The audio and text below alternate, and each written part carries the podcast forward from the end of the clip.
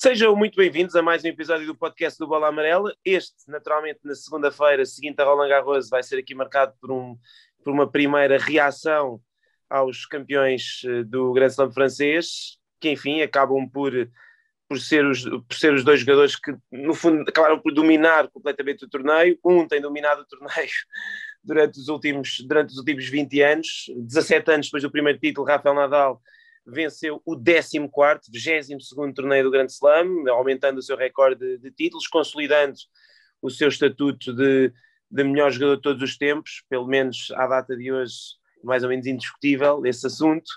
Uh, e nós trouxemos para, para esta nossa edição do, do Balmerel Podcast, como prometido, porque tínhamos ficado, tínhamos prometido aqui da última vez que, que o André Horta esteve cá, que quando o Nadal voltasse a ganhar um grande slam, voltámos a trazê-lo, e ainda por cima, durante a semana, eu fui falando com ele, porque ele ouviu o nosso podcast da semana passada e disse-nos, então foram dizer que o homem não era favorito para ganhar o Novak Djokovic, e a verdade é que aconteceu aquilo que todos uh, sabemos. Uh, André, vou começar por ti. Uh, Rafael Nadal, campeão em Roland Garros mais uma vez, eu sei que tu nunca duvidaste e acertaste. Uh, mais uma vez, muito obrigado, muito obrigado pelo convite. É um prazer estar aqui com, com vocês a falar de ténis, apesar de não ser a, a minha especialidade, e, e falar sobre, sobre o Rafa, que para mim, para mim continua, continua a dar-me alegria. Já não há, acho que já não há palavras. Uh, fiquei magoado com vocês, é verdade. Nós fomos falando durante, durante a semana Uh, e como eu sou, sou um ouvinte do vosso, do vosso podcast, não fiquei muito contente com as vossas palavras. E, e acho que o Nadal também não. Aposto que ele ouviu, aposto que ele ouviu o que vocês disseram. E, e então teve que mostrar que teve que mostrar que realmente ali não, ali não dá hipótese. É, é a terra prometida dele, é, é, o, é o torneio, como eu costumo dizer, ele é o torneio. Uh, e mais uma vez mostrou que, que se estiver bem fisicamente, que sabemos que ele não está, mas pelo menos que se conseguir competir, que como ele foi dizendo durante a semana, estou a tentar dar a mim próprio uma oportunidade para competir, nós sabemos que ali não há impossíveis para ele e mais uma vez demonstrou, demonstrou o monstro que é e, e foi mais, mais uma semana, neste caso duas, de, de muita felicidade de acompanhar o, o meu ídolo.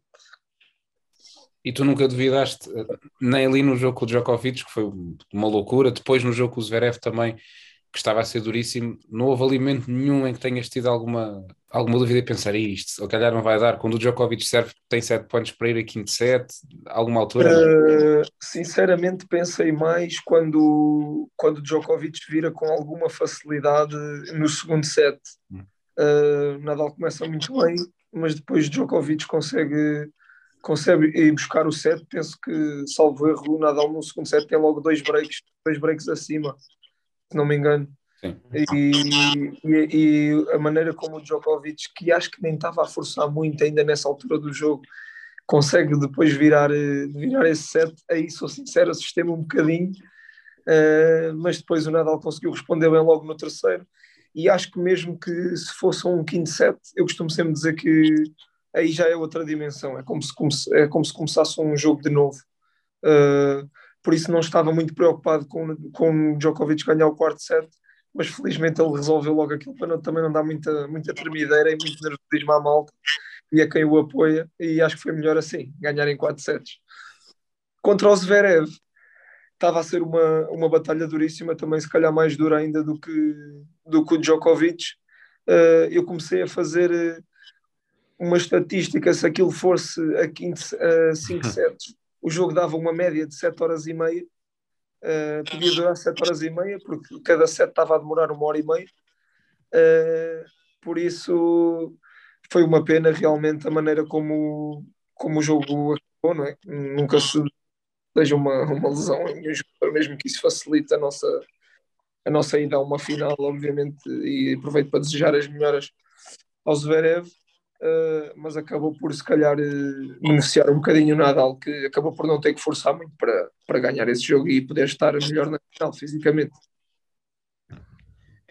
Já, já falaste aqui muitas vezes da admiração que, que, sentes, que sentes por ele e pelo sacrifício que ele tem feito, é talvez a, a característica que mais o diferencia dos outros atletas, mas de facto jogar, jogar um torneio todo destes com com, com injeções no nervo sem sentir o pé é uma coisa um bocadinho, e tu que és atleta profissional, é uma coisa, é uma coisa um bocadinho inacreditável, não é? É evidente que, que a tua modalidade é diferente, porque os vossos pés são, são, são o instrumento principal, seria difícil jogar, jogar um, um jogo de futebol sem sensibilidade no pé, mas de qualquer das formas, não sei se tu consegues imaginar o que será jogar um torneio destes com, Esse, com o pé todo injetado.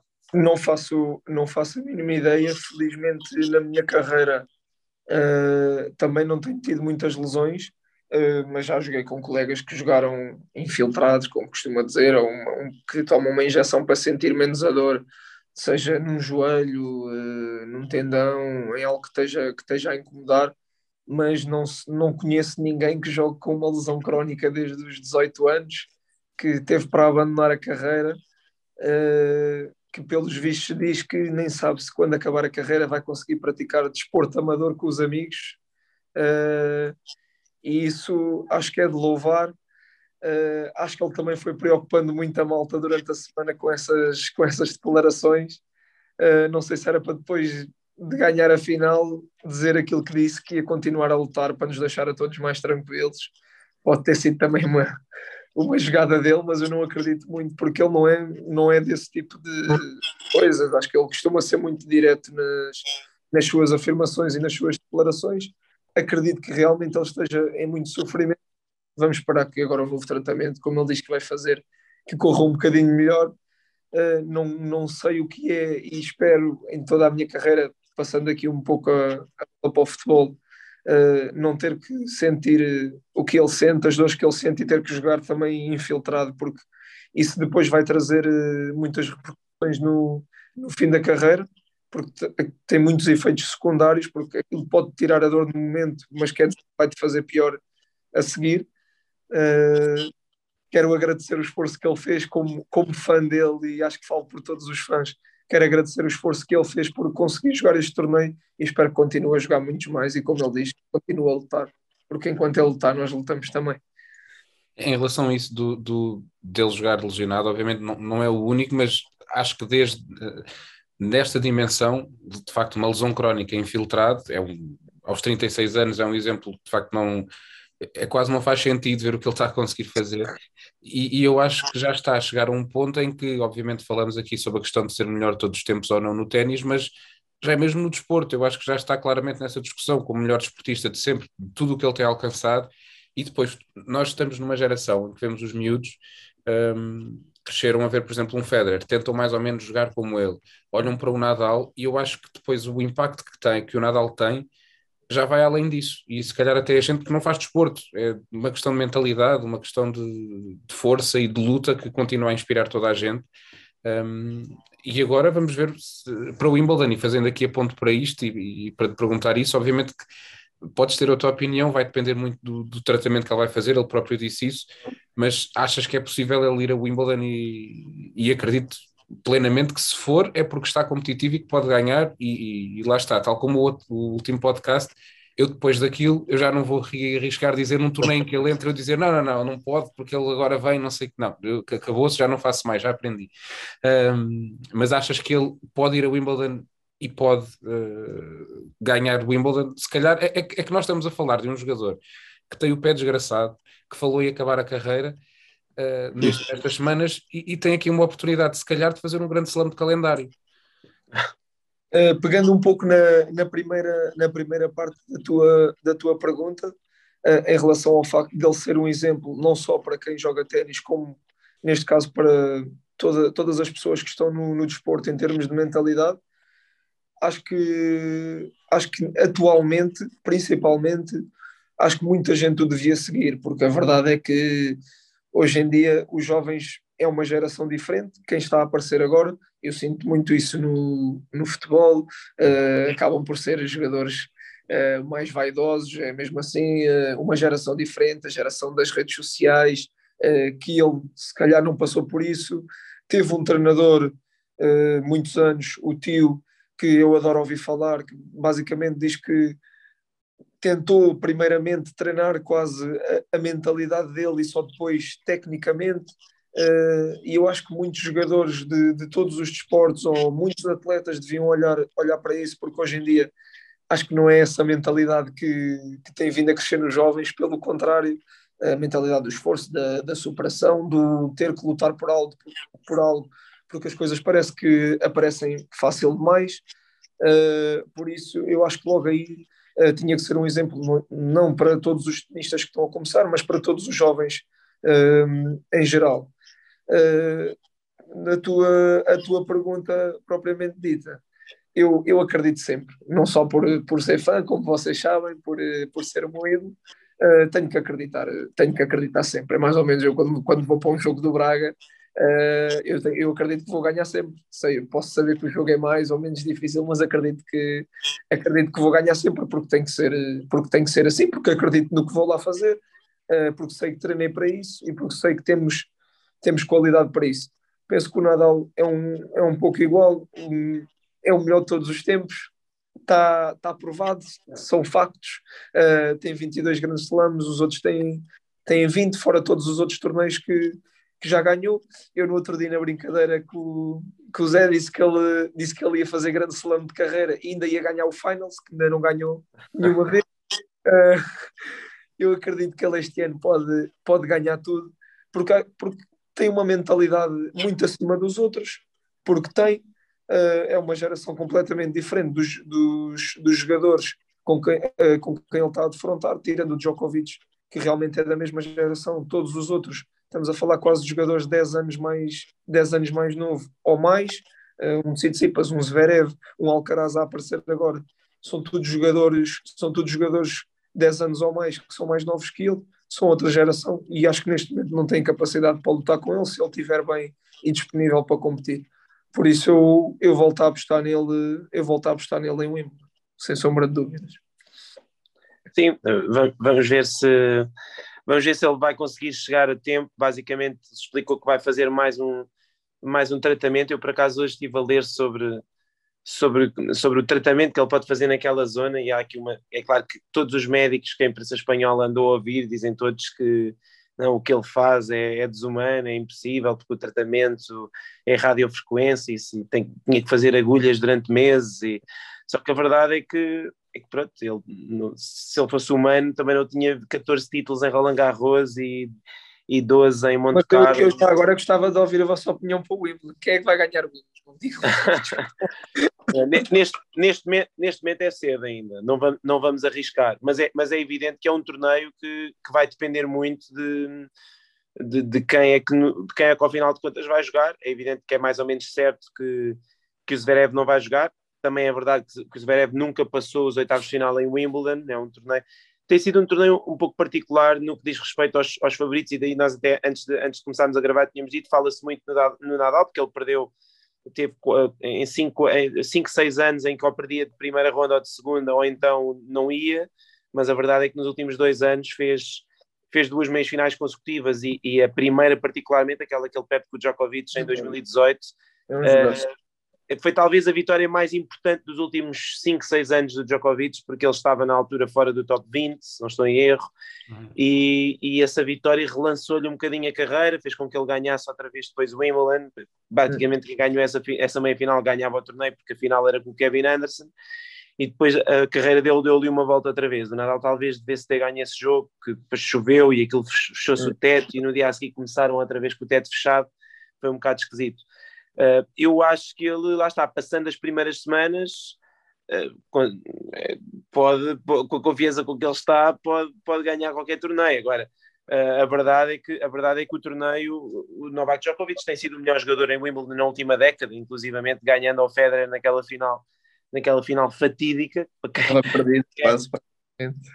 Sim, para quem é fã do Roger Federer, deve ter sido seguramente a derrota mais dura de sempre do Federer até porque ele nunca mais esteve perto de ganhar um grande slam e se calhar nunca mais vai estar, e, mas para os fãs do Djokovic esse deve ter sido uma das vitórias mais saborosas de sempre. Mas a verdade é que o, é que o Nadal, sim, se for, a, se for a Wimbledon, agora eh, o discurso dele, embora tenha sido com esperança, a mim pareceu mais uh, pareceu mais numa de eu vou tentar recuperar-me porque quero estar aqui mais algum tempo.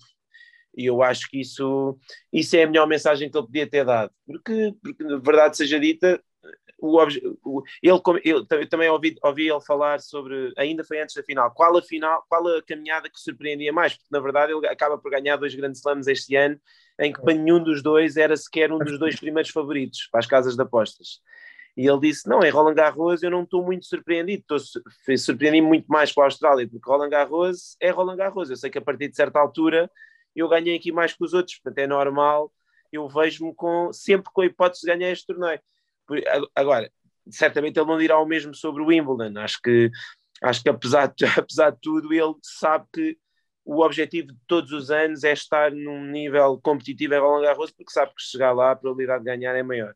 Portanto, é, acho que tem lógica aquilo que ele diz, do género, não vai, não vai, não vai rebentar, não vai jogar com o pé sem sentir o pé em Wimbledon, porque as suas hipóteses não seriam as mesmas que tem nos outros torneios. E por outro lado, se puder recuperar para acabar bem o ano uh, e lutar pelo US Open, onde ele até tem mais títulos do que o Djokovic, por exemplo, como é sabido, ou, ou, ou para a parte final do ano, como dizias, as ATP Finals ele nunca ganhou, mas não há propriamente uma explicação lógica, porque ah, ele só ganhou dois títulos indoor, é verdade, mas tem, e é, ou é no final da época, sim, mas também já houve anos em que ele chegou lá em, condições, em condições razoáveis e que devia ter ganho se calhar o torneio e não ganhou, por isso quem sabe este ano uh, acho que é mais provável ele ganhar as, as ATP Finals do que ganhar os grandes slams todos. Uh, mas, mas sim, sinceramente já não digo nada, até porque, até porque o ténis está de facto numa fase um, em que estão a aparecer estão a aparecer novos jogadores uh, bem interessantes, mas como se vê, chega a hora e os últimos uh, dos últimos 10 grandes slams, um foi ganho pelo Medvedev, o outro pelo Dominic Thiem, porque o Djokovic foi desqualificado, provavelmente, naquele US Open, e os outros foram ganhos pelos mesmos dois jogadores de sempre. E isso acho que isso acho que chega, faz com que nós cheguemos a Wimbledon e agora quando vais escolher um favorito, é muito difícil escolheres fora dos jogadores que ganham sempre. É? Até porque, até porque relva uma superfície muito específica. Não sei o que é que o Pedro pensa. É, é, eu ia pegar logo por aí, sendo Wimbledon e, e relva é uma superfície um, onde, por exemplo, falando do, daquele de, de, quem toda a gente fala neste momento, o Carlos Alcaraz, há muitas dúvidas sobre a forma como ele vai conseguir jogar em, em relva. O ano passado esteve lá, perdeu com o Medvedev fácil, uh, mas há muitas dúvidas sobre o que ele poderá fazer em relva. E, falando sobre um favorito, obviamente o Novak Djokovic tem esse peso todo em Wimbledon, mas se o Rafa jogar em Wimbledon, se for a Londres, é porque claramente está em, em boas condições para jogar. Acho que ele não vai arriscar minimamente de bem, vou lá mais ou menos, eh, como foi a Madrid este ano, como talvez como foi o Roland Garros ao, ao ponto de precisar de, de infiltrações. Portanto, se ele for a Wimbledon, é um claro sinal de que aquilo resultou e que ele está capaz de competir. E estando capaz de competir, ele neste momento tem um ascendente mental sobre toda a gente que de facto é impressionante. E ele, quando entra nesta dinâmica, uh, parece quase que do outro lado, se calhar os jogadores já entram meio derrotados, porque percebem bem isto. Quando apertar, ele vai inventar qualquer coisa. O, o que ele faz no primeiro set com o Zverev no tie-break a partir de 6-2 é inacreditável. Ele, durante esse encontro inteiro, enquanto o Zverev não desistiu, obviamente, ele parecia que estava sempre ali, perto de deixar o, o Zverev fugir. E quando a coisa apertava, de repente desatava a jogar. No tie-break aconteceu isso, e por isso é que, olhando para o Wimbledon, se ele for, hum, acho que é muito capaz de, de, se não ganhar, estar lá muito perto de fazer isso. Depois vai depender também do quadro, e depois também há uma coisa que é, não falámos disso, só recuperar. Esta edição de Roland Garros foi a primeira vez na carreira, foi o, o terceiro jogador na história que fez isto. Ele ganhou quatro jogadores do top 10, é que ele nem sequer teve um caminho tranquilo até, até conquistar o título. Ganhou quatro jogadores do top 10, um deles o número um do mundo. Uh, entendo que a Liga que não fica surpreendido ganhar Roland Garros, mas é dos feitos, eu acho, mais impressionantes, sentindo o pé, não sentindo o pé, acho que mesmo nas, em perfeitas condições físicas, o que ele fez é de facto inacreditável. E para o Wimbledon, uh, tendo em conta a especificidade da superfície, naquele quadro não há ninguém como ele e como Djokovic a conhecer tão bem os meandros e como é que se joga, como é que não se joga e o peso todo. Depois também vamos ter outros jogadores que se calhar não vão ter tanta vontade porque não há pontos. Eles não jogam pelos pontos, obviamente, é por tudo aquilo que significa o torneio. Acho que são eles os dois, se forem, eh, se o Nadal for, são claríssimos favoritos os dois, e depois entre eles é uma batalha, uma batalha como foi o Roland Garros, podia ter ganho o Djokovic também, uh, mas é uma batalha entre os dois, claramente.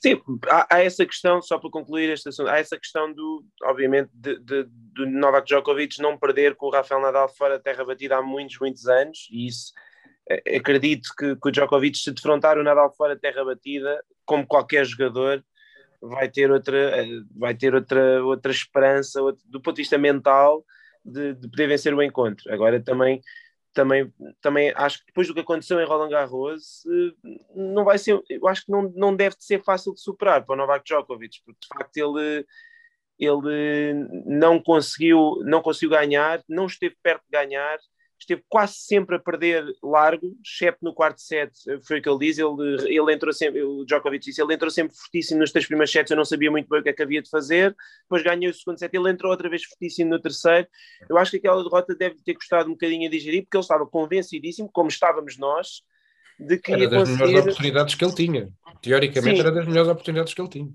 Sim, estava convencidíssimo de que, de que ia transportar o nível de Roma, ou que o nível de Roma e o nível da primeira semana de Roland Garros ia ser suficiente para, para, para ganhar o Nadal, porque, já, porque inclusivamente já o tinha feito na última vez que se tinham defrontado, tinha sido em Roland Garros do ano passado, uh, em condições de jogo que até foram semelhantes, e a verdade é que falou-se muito disso, e o Nadal falou muito disso, que disse, disse que hum, prefere jogar, prefere jogar ao sol em terra batida, toda a gente sabe isso. Mas contra o Djokovic, eu não sei se ele se importa assim tanto de jogar sem sol, porque na verdade o, o que me fez mais impressão no, naquele encontro é que o Djokovic não conseguia fazer, não conseguia fazer um winner. A bola a meio corte, ele não conseguia finalizar o ponto. O Nadal estava sempre em cima da bola. Uh, e obviamente que ele, quando entrar num corte de relva com o Nadal, sabe que tem outras hipóteses. Agora, uh, é isso. Eu, eu custa-me custa ainda um bocado falar, sinceramente, de favoritos para o Wimbledon, porque eu quero ver quem é que vai jogar e gostava obviamente que o Nadal jogasse, acho que é muito melhor para o torneio que ele jogue, porque já, já há ausências suficientes, tanto no masculino como no feminino, pela razão que sabemos, mas, uh, mas olhando objetivamente, espero que ele tome a melhor decisão para a carreira dele, porque acho que o mais importante é tê-lo mais anos e não tanto que ele faça um esforço tonto de ir a Wimbledon para depois uh, fazer pior ao pé. Eu acho que isso ele não vai fazer. Sim, Sim acho que vai ser, vai ser prudente nesse aspecto. Em relação a, em relação a Roland Garros, e é, é engraçado, só para, só para perguntarmos aqui também ao André isso, falámos do Nadal ser inspiração, a verdade é que o Nadal tem sido inspiração para muita gente, foi para o finalista, de, para o vice-campeão de Roland Garros, que, que é seu ídolo de infância, até houve aquela foto muito engraçada dele a ver, um, dele a ver a final Roland Garros 2013, penso eu, no estádio, uh, e sabemos, treina na sua academia, houve aquela situação muito engraçada de dele ter na sua, na sua, no seu camarote um treinador da academia do Rafael Nadal com o boné do Rafael Nadal, que é uma coisa que eu acho que nunca deve ter acontecido na história do ténis, quer dizer, dois, dois jogadores que treinam no enquadramento da mesma academia de um dos jogadores que está a jogar. E, e depois também tivemos no, no setor feminino uma jogadora que tem que tem dominado completamente o ténis e que também é fanática pelo Nadal, sempre foi. A Daria Kazatkina, que chegou às meias finais, também é muito fã do Nadal. Como é que tu vês a, inspiração que o Nadal é para os outros jogadores e já agora como é que tu viste um, o percurso do Casper Ruud e da Iga Swiatek, sendo que no caso dela é também incrível o que ela tem feito. Uh, sim, é que eu acho que falei há bocado um pouco disso da, da inspiração da inspiração que ele tem sido, principalmente para estes jogadores jovens, porque acho que mesmo que, como disse, como disse há bocado, penso que foi o Pedro falar do, ou tu a falar do, do Federer, que a malta quando começa, obviamente, vê o Federer jogar, uh, nem que veja, que veja vídeos, o que for, de, de, dos melhores momentos dele, ele, todos sabemos que o Federer tecnicamente vê-lo jogar é incrível, uh, mas a verdade é que nós fomos a ver objetivamente, uh, eu lembro de há muitos anos quando comecei a ver ténis, finalmente haver um, comenta, um comentador na televisão em que o, o score entre, entre jogos Nadal-Federer, o Nadal tinha o dobro das vitórias sobre o Federer. E então, realmente, ele, ele disse: temos que começar a perceber porque é que o suposto uh, melhor de sempre, que já era na, na altura considerado, uh, isto, isto, estamos a falar há 10 anos atrás, se calhar, porque é que o suposto melhor de sempre perde sempre com o suposto segundo melhor. Se calhar ele não é o segundo melhor, se calhar ele é mesmo, ele é mesmo o melhor, mas ainda não, ainda não tinha ultrapassado o Federer no número de títulos. Uh, mas depois a verdade é que veio-se veio-se a confirmar que não só ele era melhor que Federer, como neste momento ele é melhor que todos, e obviamente a nova geração penso que começa a olhar para ele de maneira diferente. Obviamente, tecnicamente, podem preferir um Federer, um Djokovic, a maneira como batem as pancadas, podem, podem preferir isso, mas a partir de uma certa altura e quando se começa a falar uh, em termos de, de, mentalidade, de capacidade de superação, de, de, força de vontade, eu acho que toda a gente vai querer, vai querer ser o Nadal, passa a expressão, não dá para, não dá para ser, para, não dá para o ser, porque somos todos diferentes, por muito que eles digam que vão tentar imitar. Uh, isso são coisas que têm que ser intrínsecas e têm que ser trabalhadas, uh, tal como o seu tio o trabalhou durante muitos anos, mas penso que é cada vez normal, uh, não só na nova geração que está a aparecer no ténis, como também em muitos outros esportes, jovens atletas, ter o Nadal como, como referência, porque, como o Zé disse há bocado, não só é uma referência para o, para o mundo do ténis, talvez já, já comece a ser considerado um dos melhores desportistas de todos os tempos. Uhum. Uh, o melhor, já é o melhor desportista de todos os tempos espanhol, acho que isso não, não há dúvida. Mas a verdade é que o que ele tem, o que ele tem feito, tudo o que ele tem, tudo o que ele tem alcançado, claro que há muitos ícones em, nas, nas mais variadas modalidades, mas obviamente o Nadal o Nadal tem que estar, tem que estar no topo. Quando falamos de um, de um Michael Phelps, quando, falha, quando falamos de um Usain Bolt, quando falamos de um Michael Jordan ou de um Tiger Woods, temos que falar do, temos que falar do Nadal, ele tem que estar, tem que estar nessas, nesse tipo de discussão.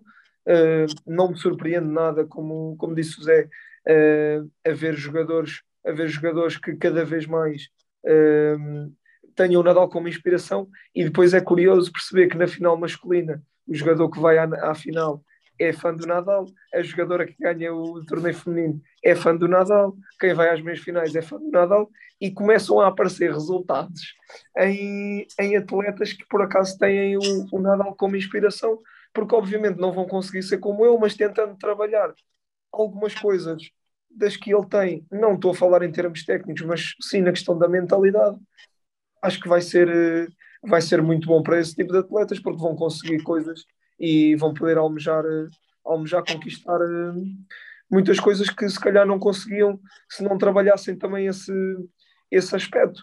Uh, em relação ao, Casper Ruud, uh, foi um jogador que me foi impressionando ao longo, ao longo do torneio. Eu não vou estar aqui a mentir e dizer que conhecia o Casper muito bem, não conhecia. Uh, obviamente, conforme foi avançando no torneio, eu sabia que ele e porque também vejo muito a vossa página, que é um jogador que em terra batida, uh, que é muito forte, uh, só o facto de trabalhar na academia do Nadal, todos sabemos que em Espanha e a tradição em Espanha é muito treinar na, na terra batida. É um jogador que evoluiu, que evoluiu muito nos últimos, nos últimos dois, três anos, tem conseguido bons resultados. Uh, obviamente que a conjugação de, de fatores uh, e a maneira como o quadro estava distribuído acabou por, eh, eu não vou dizer facilitar, porque não, não é fácil chegar à final do Grande Slam. Quando eu digo é que não apanhou, não apanhou nenhum, nenhum jogador, não apanhou um Nadal, não apanhou um, um Djokovic, nem acabou por apanhar nenhum Medvedev, mas que se for preciso ele o Medvedev até derrotava, porque na terra batida também todos sabemos a dificuldade que o Medvedev tem, eh, mas acho que não quer ser mal interpretado, mas percebem o que eu, o que eu estou a dizer, não apanhou assim um gigante da modalidade para, para chegar à final. Tem todo o mérito na mesma. Uh, gostei muito, gostei muito de, de o ver jogar, principalmente na, também na, na meia final e nos, e nos quartos de final. Eu vi o jogo contra o, contra o Rune e, e gostei muito. Uh, vi a maneira como ele, como ele batia na bola, como ele se movimentava, mas obviamente o Rune também não, também não lhe criou as dificuldades que o Nadal, que o Nadal lhe criou. Uh, e obviamente acho que ele na final uh, temos que ser diretos. Ele não teve muitas chances, não teve muita, muitas hipóteses a jogar, a jogar contra o torneio, como eu costumo dizer. Jogou contra, contra o Rafa numa final de Roland Garros. Todos, todos dizem, não deve, e não deve ser só para parecer bem, que é o, o maior desafio do ténis. Eu acredito nisso também. Uh, e realmente não teve muitas hipóteses, mas uma palavra também para ele. E espero que ele que ele continue a conseguir estes resultados, porque é bom para o ténis. Temos mais jogadores uh, a dar competitividade, porque, tal como disseste há bocado, dos últimos 10, 10 grandes slams, só dois é que não foram ganhos por Nadal ou Djokovic, mas queremos ver mais jogadores a intrometerem-se na, na luta, porque infelizmente vai haver uma altura em que o Nadal e o Djokovic e mesmo o Federer, que agora não tem jogado, vão-se mesmo retirar e nós precisamos que estes jogadores deem um passo de frente e comecem a assumir a, a responsabilidade. Em Olha, relação à Suiata também que tinhas falado, uh, acho que também já há poucas palavras porque, porque a rapariga está a fazer, né? Estamos a falar de 31 vitórias seguidas, se não me engano. 35, uh, 35 já vai em 35. Ah, já vai em 35. Eh, eu sabia que era um número são, assim. São muitas. São muitas, sim, são muitas. E eu lembro-me de. Ficou-me na cabeça uma, uma frase dela, acho que ainda na primeira semana, se não me engano, a dizer: Eu entro no corte uh, e jogo sem nada a perder. Então, pois tem, tem resultado. Uh, uh, acho que neste momento é uma atleta diferenciada no, no panorama do, do ténis feminino. A maneira como, como bate na bola, Uh, mesmo a, a Coco Golf estava a fazer um grande torneio, na final não teve a mínima hipótese, uh, é mesmo assim. Uh, e fico contente, fico contente que esteja alguém também a dar um passo em frente. não sei se vai poder ter o domínio como teve, por exemplo, a Serena Williams durante, durante muitos anos, mas é bom ter, ter mais uma jogadora também, também a aparecer e a, e a assumir-se.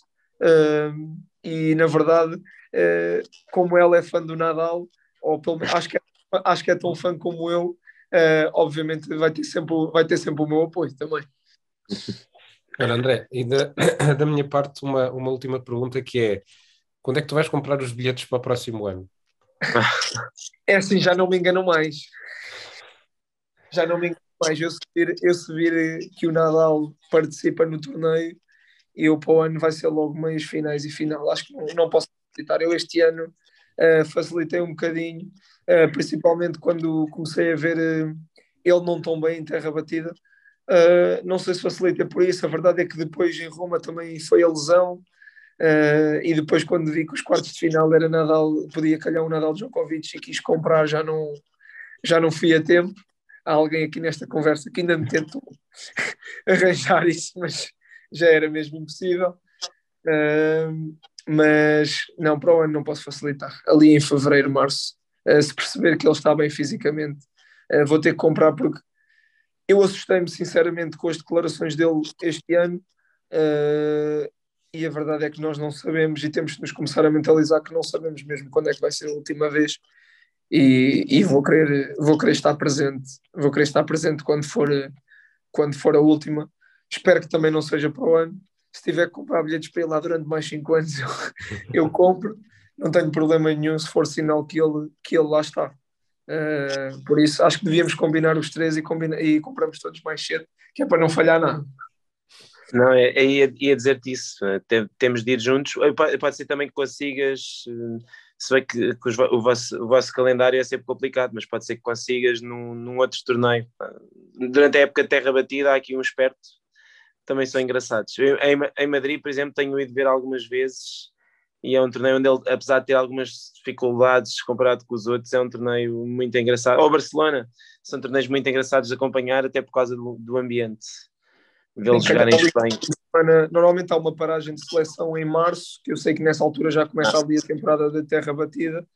Uh, e há sempre um fim de semana que pelo menos nós temos de, nós temos de folga e que dava para ir, para ir ver umas meias finais e uma final se ele, lá está, se ele tiver, se ele tiver bem, saúde e a jogar, que é o que nós, que é o que nós esperamos. É isso, tens, tens de organizar a tua agenda para ver se consegues. Pode ser que ainda consigas vê-lo este ano. Vamos lá ver se. Era, que, é era, bom, era bom sinal, era bom sinal. O que, o que, é que ele vai, o que é que ele vai jogar este ano? Vai ser, vai ser engraçado tentar pelo menos perceber nas próximas semanas.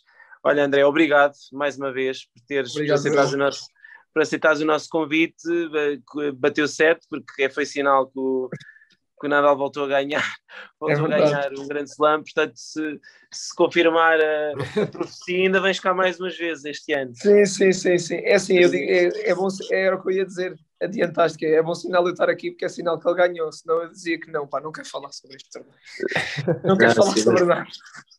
Não, e, depois, e, depois, e, depois, e depois do nosso último podcast era mais do que justo vires aqui defender. Eh, bem, eu, eu, tentei logo ir mandar a mão no dia a seguir, logo aquele artigo, e ontem, ontem, ontem por acaso no Record escrevi uma coisa parecida, porque de facto é, é isso, não dá mesmo para, não dá mesmo para subestimar Nadal, nem mal preparado, nem lesionado, nem com os outros jogadores todos em forma, porque, enfim, falámos só um bocadinho disso, mas é preciso não esquecer que entramos em Roland Garros com o Alcaraz, toda a gente só falava do Alcaraz, É com 14 vitórias seguidas, Barcelona, Madrid, e o Djokovic vindo do título em Roma, campeão em título em Roland Garros, quer dizer, a verdade é que havia alguma explicação para não se apontar o Nadal como favorito, Claro que ele chegou a Roland Eu, Garros e olha, merece- eu, eu desculpo-vos, está bem? Mas, mas, mas gostei especialmente daquela frase: quando é que nós vamos aprender? Sim, Eles- olha, Sabem do que falam, nem nós. Quando é que nós Pois é, vamos exato. aprender? é, é mesmo acho isso.